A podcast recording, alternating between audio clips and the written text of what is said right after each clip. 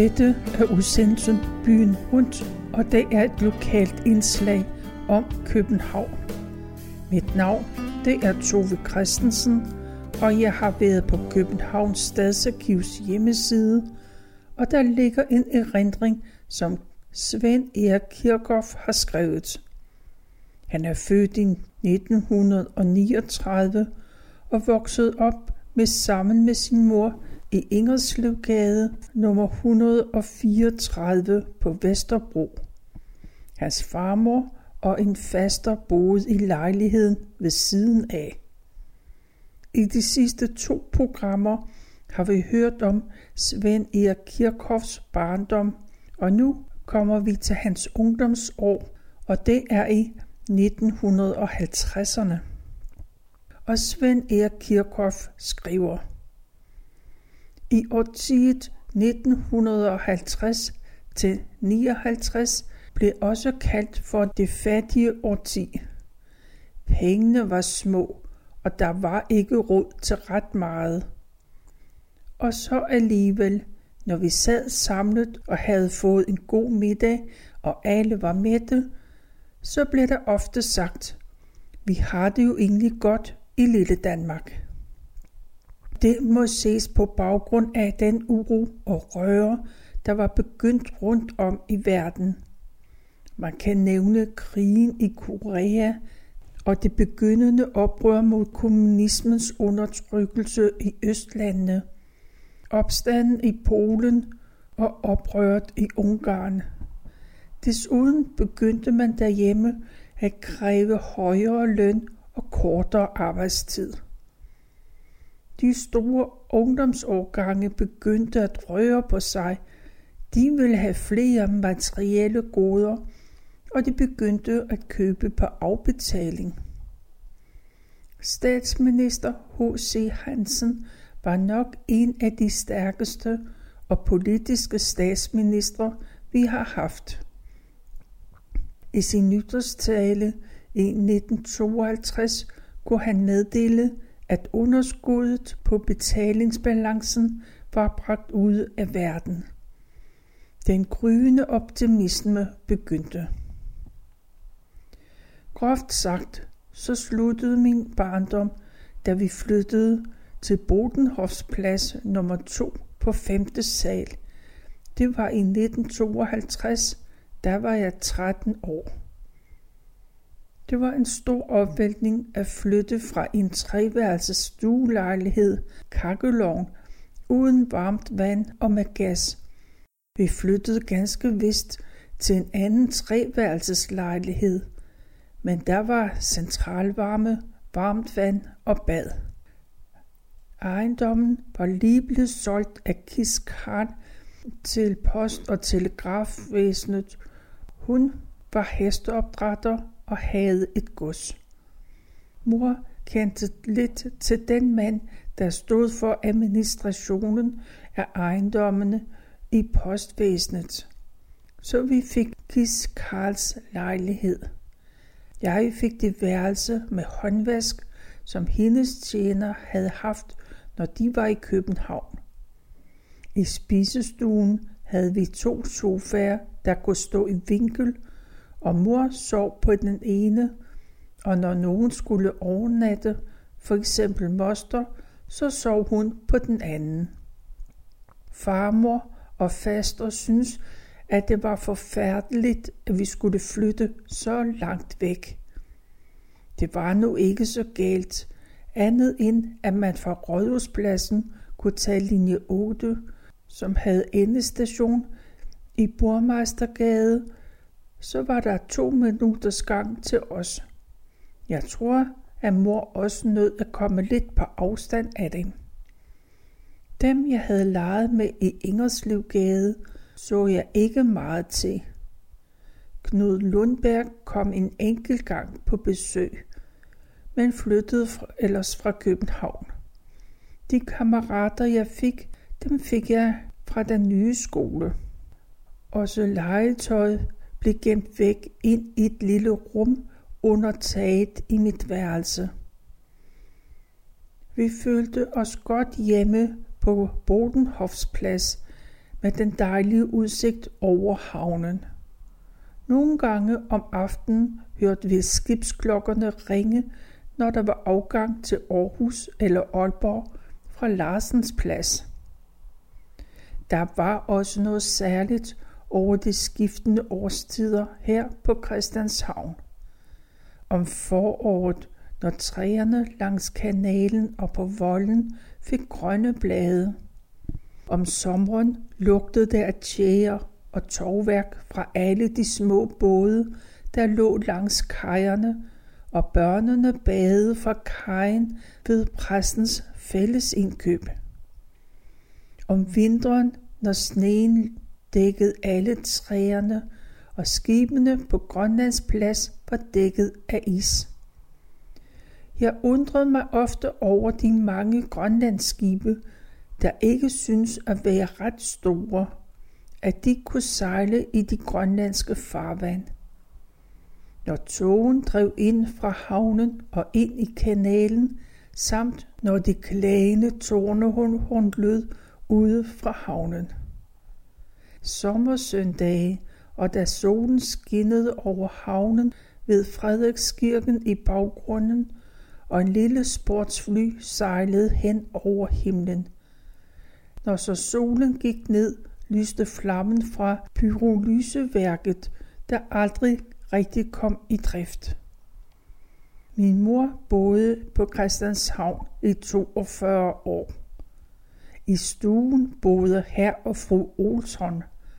Til lejligheden var der en købmandsbutik. Her kunne man gå bagom efter lukketid.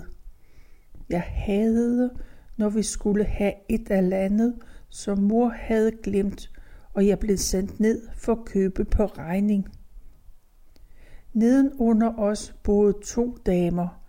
Den ene var læge, Karen Svejstrup, som vi fik som huslæge, og den anden hed Ida Råhauge, og hun var viceinspektør i Vestre Fængsel.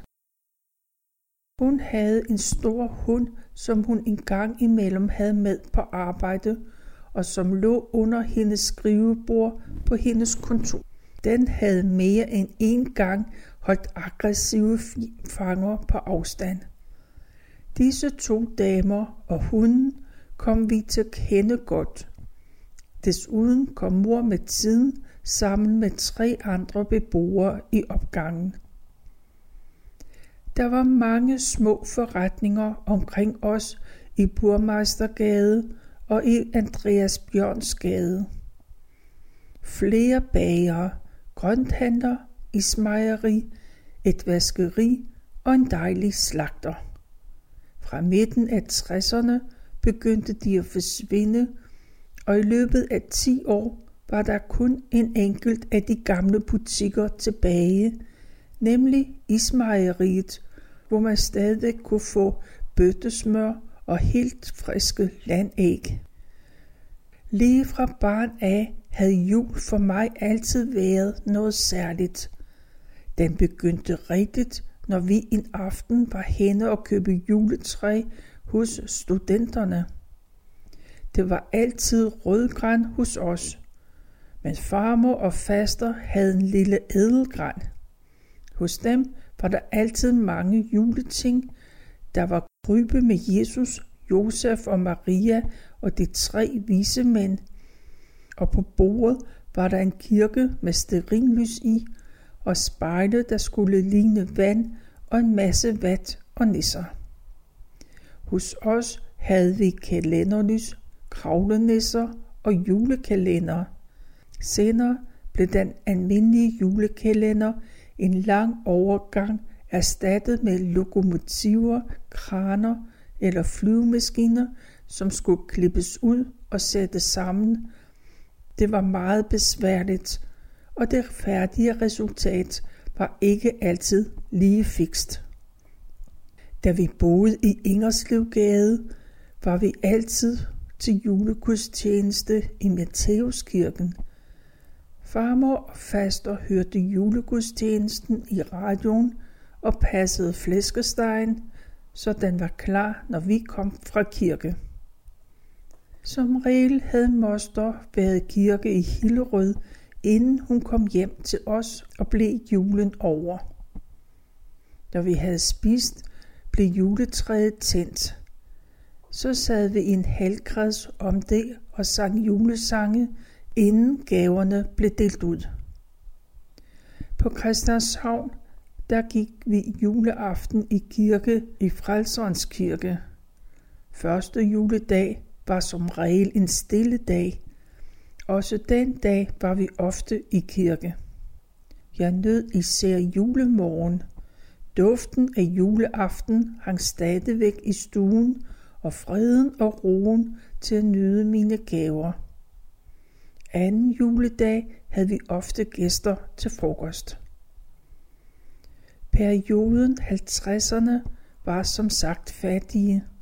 Der var ikke mange penge mellem folk, og lønnen heller ikke stor. Efterværende fra 2. verdenskrig prægede landene ude i verden, og dermed også Danmark. Først i slutningen af årtiet begyndte det så småt at ske noget. I 1956 var der en meget stor strække, fordi mailingsforslaget blev ophøjet til lov, og hele Danmark var ramt.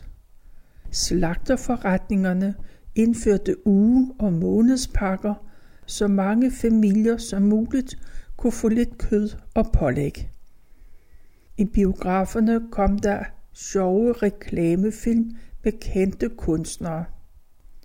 I påsken var der ingen forlystelser åben, men man måtte godt vise rejsefilm fra fjerne lande. De blev meget populære. Pengene var også hos os små, og jeg måtte tjene penge selv, for der var ikke råd til lommepenge. Jeg fik et job hos en bager. Han boede først i Andreas Bjørnsgade og flyttede senere til en større forretning. Dette job var lidt specielt. Jeg skulle møde klokken 6 om morgenen, for det skulle leveres brød til flådestationen på Holmen. Bageren, han havde en lille varevogn, holdt derop, hvor den larmede og lugtede. På vejen afleverede jeg først brød til søfolkene på en af krigsskibene. På sergeantskolen, der skulle jeg sælge morgenbrød til eleverne, der havde bestilt frisk morgenbrød. Selv fortsatte bageren rundt til de andre skibe og hentede mig på tilbagevejen. Så var jeg hjemme klokken syv og fik morgenmad og kørte derefter i skole. Jeg fik 20 kroner om ugen og hver søndag en stor pose morgenbrød med hjem. Det var ikke dårligt betalt. Bageren og hans kone var vældig flinke. Jeg havde et par sjove oplevelser i de to år, jeg var hos ham. Han var næsten altid sent på den, så det skulle gå stærkt med at pakke vognen. En morgen, hvor vi kørte med fuld fart, lød der et brag bag i. Døren gik op, og nogle pakker med vinerbrød røg ud. Men helt fantastisk stod bakkerne op, uden at vinerbrødet var faldet ud på gaden. Søndag var lidt mere fredelig og gik et roligere tempo. Jeg hjalp med at bringe mælk og brød rundt på skibene. En søndag, hvor det blæste og regnede, bestræbte jeg mig på at sætte kasserne så vidt muligt i læ. Som sædvanligt efter at have spist morgenmad, så skulle jeg have et par timer på øjet. Pludselig så vækkede mor mig. Det var bageren i telefonen. De havde ringet fra et par af skibene og havde klaget over, at der ikke var brød og mælk. Jeg kunne fortælle bageren, at jeg havde sat kasserne, hvor der var mest læ, nemlig bag kanonerne på skibene. Når ubådene var i havn, lå de udenpå hinanden med et gangbræt imellem. En vintermorgen balancerede jeg på brættet med en kasse fra den ene ubåd til den anden, for derefter at kravle ned ad en stejl lejder til bunden af ubåden. Jeg var skrækslagen, for brættet gyngede, ubåden duvede, og på mine sko og bukser kom der små sprøjt fra det urolige vand. Da jeg skulle begynde i fjerde mellem, var det blevet for meget med hver morgen hos bageren, så jeg nøjes med at bringe morgenbrød ud om søndagen. Det var derfor meget heldigt, at Ida Råhauge nedenunder med den dejlige hund Fyr spurgte, om jeg kunne tænke mig at lufte hunden på hverdage om morgenen og når det passede om eftermiddagen.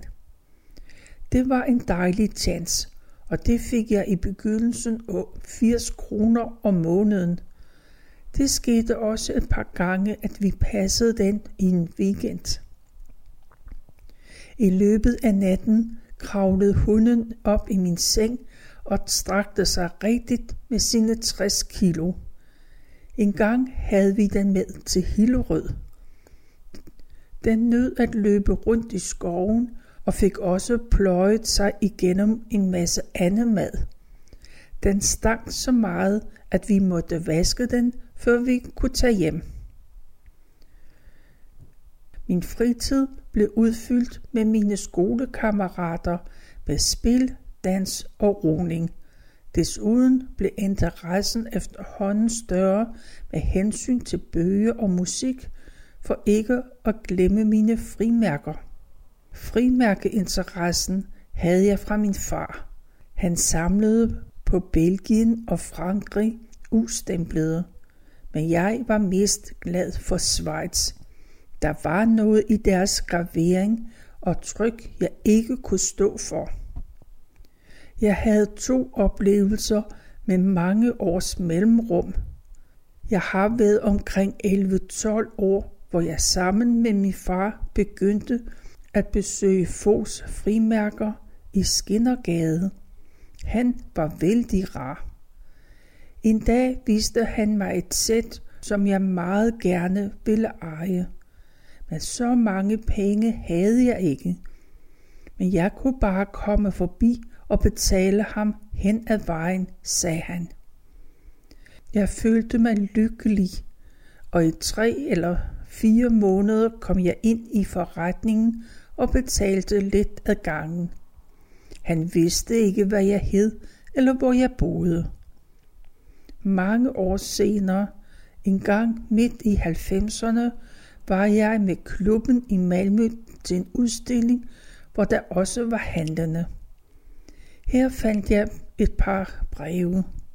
Sælgeren fra Göteborg sagde, at jeg bare skulle betale noget af beløbet, og så kunne jeg sende ham resten, og det gjorde jeg så. De to episoder glemmer jeg aldrig, og heller ikke den tillid, man viste mig. Der var flere i klassen, der samlede på frimærker, så vi var hjemme hos hinanden og byttede. Mor havde en lille samling af danske frimærker og en hel del af porto af avisportomærker, samt hel ark af julefrimærker. Desuden sendte hun i mange år en første dags kuvert adresseret til mig.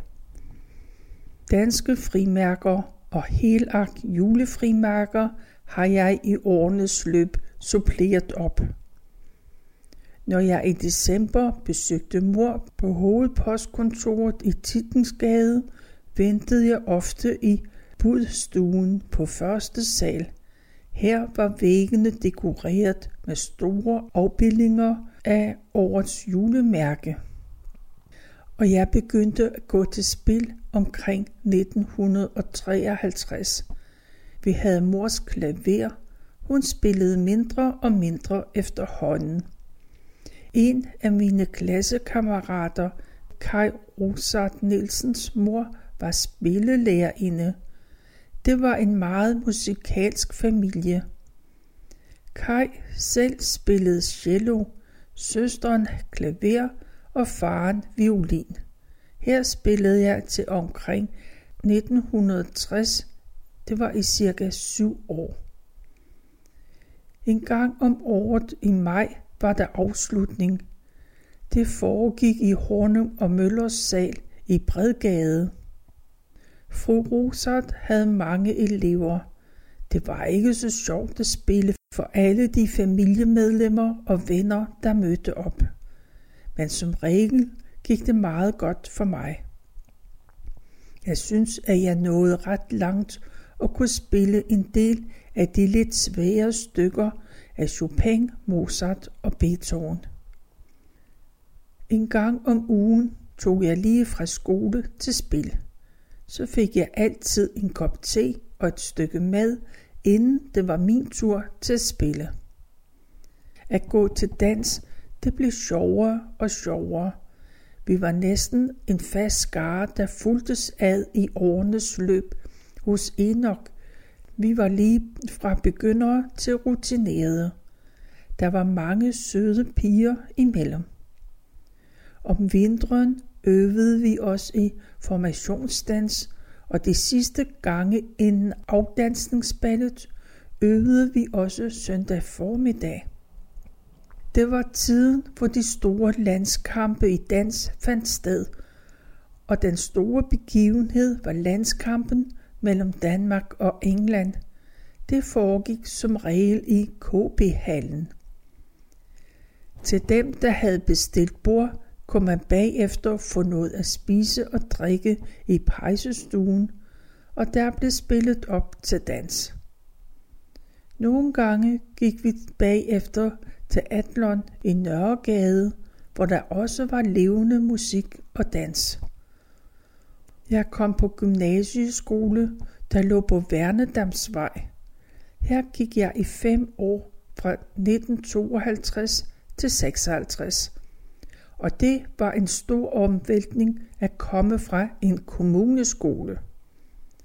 Formålet var, så vidt det var muligt, at alle elever skulle blive studenter. I de fire første år var vi nogle og 20 elever i klassen. I mellemskolen var der en A- og B-klasse, så var der en realklasse og en gymnasieklasse, to matematiske klasser og en sproglig klasse. Der gik kun drenge på skolen, og først i fjerde mellem kom den første kvindelige lærer. Og det var en højst besynderlig samling af lærer, den ene mere aparte end den anden. I tegning og senere i naturhistorie havde vi lærer Høvring, der om sommeren gik i korte læderbukser og hvide sportstrømper samt sandaler. En fysiklærer mønster lignede en karikatur af en verdensfjern professor, og når det var regnvejr, optrådte han i store gummistøvler selv til fester på skolen. En tysk lærer, Gundorf, en lille fed person, havde ofte store jakkesæt og slips samt blå gummisko. Flere lærere havde et hissigt temperament og var ofte nedladende over for eleverne. Dog var de rigtig dygtige elever fredet. Det var dem, man satsede på. Det første år, det gik rimelig godt. I min skoletid fik vi karakterbøger fire gange om året. Dem kom rektor selv med, og når han kom ind i klassen, fløj alle op af stolene og stod ret. Han var en meget militærisk person. Vi havde ham i naturhistorie i de første år. Han gik op til katedret, skuet ud over klassen, hvor man kunne høre en knappenål falde. Han fremhævede de dygtige og gav de tungere elever en opsang. Mellemgruppen kommenterede han ikke. Rektor gav læreren karakterbøgerne, som han delte ud. Efter slutningen af anden mellem gik det ikke godt for mig. Det skyldes især tre lærere. Vores matematiklærer i de første fire år hed Busk Jensen. Han var en lille tyk prop, som kun havde øje for de dygtige elever og var modbydelig over for de svagere elever. Og jeg var redselslagen og blokerede fuldstændig. Mor havde på et tidspunkt henvendt sig til rektor. Resultatet var, at næste gang vi havde Busk Jensen, vippede han tilbage på stolen oppe på katedret, pegede ned på mig og sagde, så alle i klassen kunne høre det, Nå, er du bange for mig? Når han skulle høre nogen, så han ud over klassen og pegede på eleverne. Hvem skal vi genere i dag, spurgte han, og stoppede ved en. Han krummede fingeren og sagde, kom du op, min lille ven, og konstruer denne cirkel, mens du forklarer. Derefter kunne han vende ryggen til og kigge ud af vinduet. Nå, bliver det snart til noget, sagde han, hvis det varede for længe, stadigvæk med ryggen til. En anden lærer, det var vores sløjtlærer Axel Jensen, der også underviste i latin, heldigvis ikke vor klasse. Han var en stor, næsten helt skaldet mand med store hornbriller. Han gik altid i den samme sorte jakkesæt med celluloideflip, og så lugtede han forfærdeligt af armsved. Jeg tror ikke, han kendte til sygdom. Selv da han engang brækkede benet, gik der kun få dage, hvorefter han genoptog undervisning kørende i rullestol. Han havde et forfærdeligt temperament, råbte og skreg ad eleverne, så han forstyrrede undervisning i klasserne ved siden af. En af eleverne fik engang revet et øre løs, da han vendte og drejede det i sine store hænder. Den tredje, det var tysk lærer i realklassen, Kai Krener. Han havde bølget hår og butterfly. Han virkede af konstant sur og tabte let tålmodigheden. Han råbte og skreg også. Så kig dog ned i bogen. Tror du, at det står med flammeskrift på tavlen?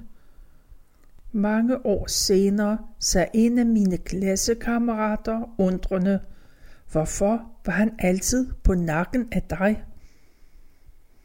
Men der var nu også et par rare lærere. Sten var engelsk og latinlærer.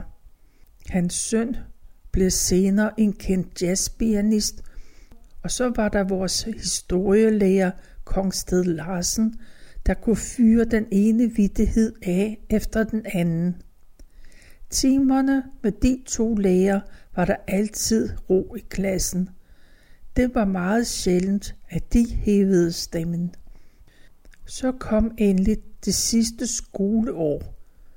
Jeg gjorde mig frygtelig store anstrengelser, men resultatet var en meget dårlig eksamen. Allerede om foråret var vi begyndt at søge elevpladser. Jeg søgte flere rædderier, men jeg var så heldig at få en elevplads hos Frank og Tobiasen inden eksamen, for den ene direktør sagde bagefter rent ud, at jeg ikke havde fået pladsen med de karakterer, men nu havde han jo sagt ja.